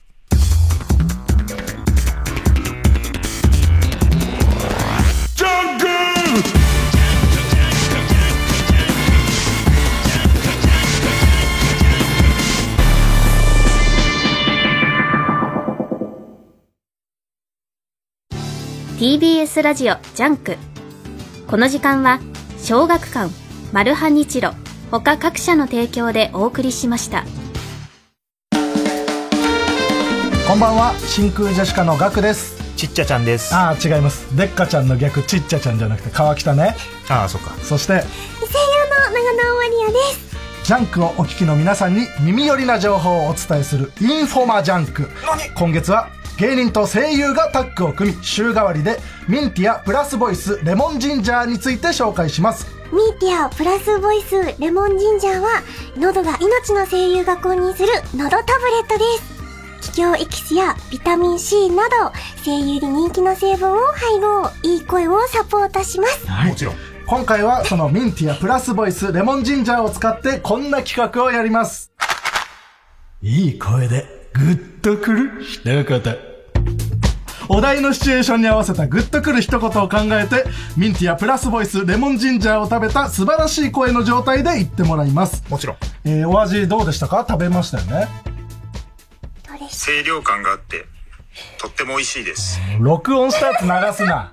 なんであらかじめ撮ったやつを出すんだよ合っててよかった。あででは。はい今回のシチュエーションは校舎裏に女子を呼び出してグッとくる一言です。なるほど。では参りましょう。手紙くれたのは川北くんだったんだね。あんまり喋ったことないから驚いちゃった。私にどうしてもしたかった話って何？長縄さん。長縄さんはガッツがあるところが素敵だと思ってるから。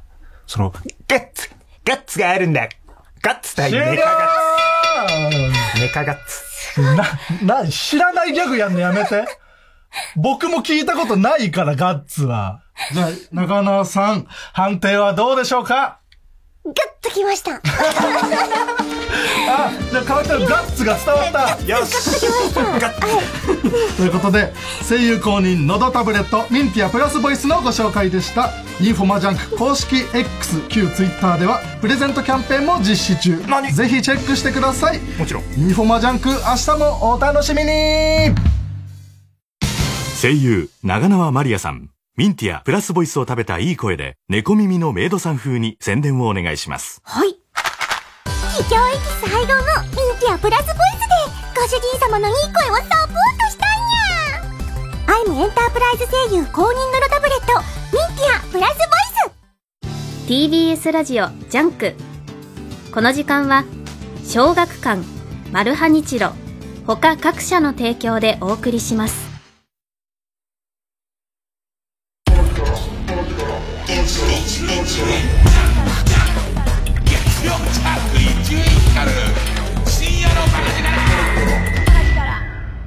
あの歌はこう聞こえたらもうおしまいコーナー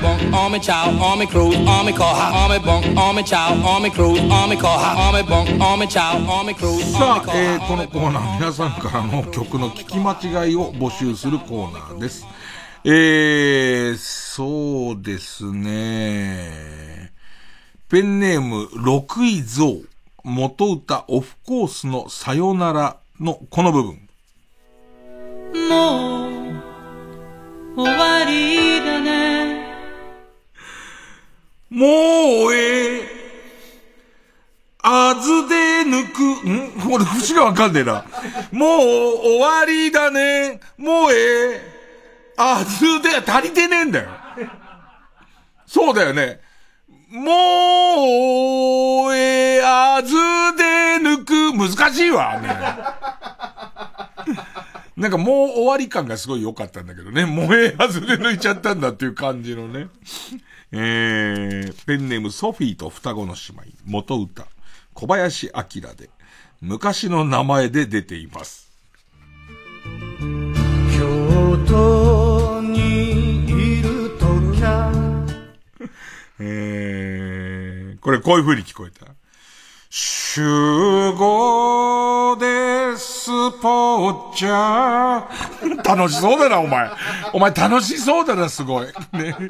一人となると別だけどね。えーえーペンネーム、母さんと白熊さんが、元歌、渋垣隊、寿司食いねえのこの部分。えー、こう聞こえた。食べログ評価は 1.3! 寿司食いねやだよ。せっかく寿司食うんだったらもうちょっと高いとこ行きたいわ。うーん。えー、ペンネーム。六位、六位蔵くんってね、六位蔵くんは、すごく、えっと、えーいつまでも耐えることなく友達でいようコーナー、なかなかやんないの申し訳ないけど、投稿をくれる人なんですけど、ちょっとこっちの、えー、あの歌はこう聞こえたらもうおしまいにも参戦してくれて嬉しいですね。えー元歌、長渕剛、純子のこの部分です。おう純子君の名を呼べば僕は切ないよえー、これがこういう風に聞こえた。おう、純子、人を見えてるし、カツラ脱げてるよ。純子、ね、純、純子の、えっ、と、生物学上の性別が何なのかっていうこととかが、ちゃんと分かったりとか、ちゃんとした方がいいよっていう、純子、純子らしくしてほしいっていうことだと思うんですけど、ねえ。えー、続いて、カルロス・イベリコ豚。元歌、相川七瀬、夢見る少女じゃいられないの、この部分。夢見る少女じゃいられない。牛糞のろしでラブレター。ペンネームリリシン会。元歌、相川七瀬、夢見る少女じゃいられないの。この部分。夢見る少女じゃいられない。嫁ぐと見せかけ嫁がない。なんだよ、それ。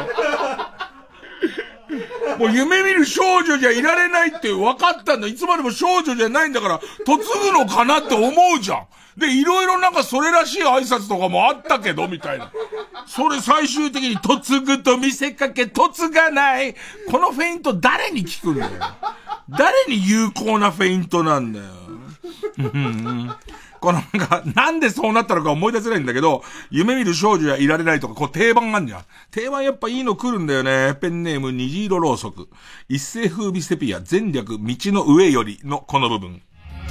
咲き誇る花は散るからこそに美しい。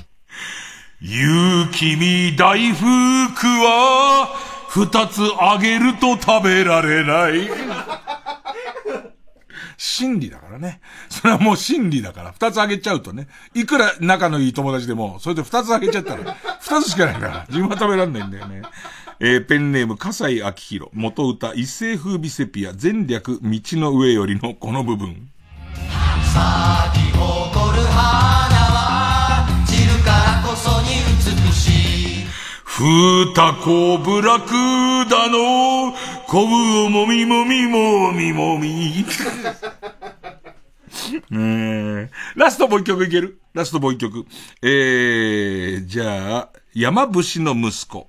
元歌、岩崎宏美、シンデレラハネムーンのこの部分。いつでも、二人は、シンデレラハネムーン。リーチ、ジュンちゃん、ドラドラハネムーン。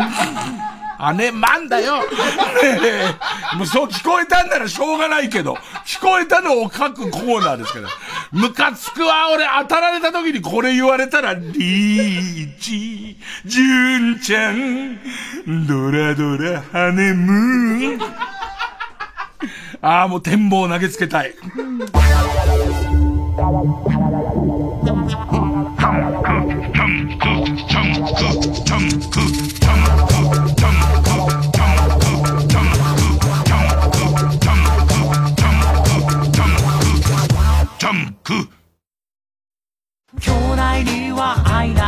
井上芳雄です。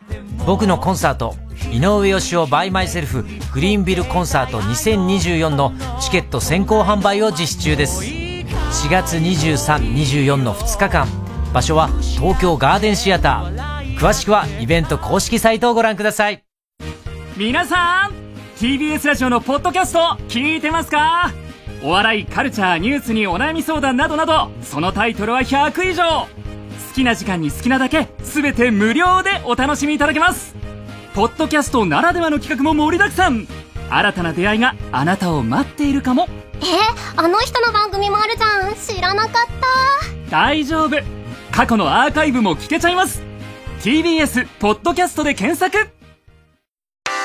マイナビラフターナイトでは毎週5組の芸人のネタをオンエア。YouTube の再生回数リスナー投票などを集計して月間チャンピオンが決まります。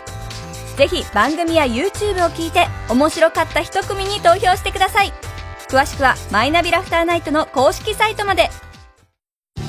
TBS ラジオジャンク。この時間は小学館マルハニチロ他各社の提供でお送りしました。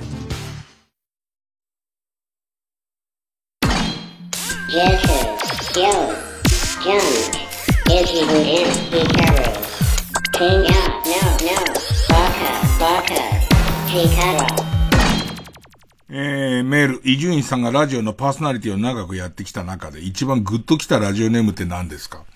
えっとね、西尾久志っていう、えー、東西南北の西に、え、おっぽのおに久しぶりで西尾久しっていう人なんだけど、えっ、ー、と、俺が初めてラジオオールナ日本やった最初の週ぐらいからこう、えっ、ー、と、はがきを書いてくる人だったんだけど、この人ね、筆跡から、あとギャグのセンスから、消印から、間違いなくうちの兄貴なのよ。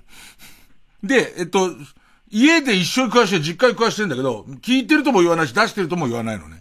で、西尾久志っていうのは僕の当時暮らしてた家の、の、その、えっ、と、地名が西尾具っていう、尾具の中での、奥の中の西だから西尾具なわけ。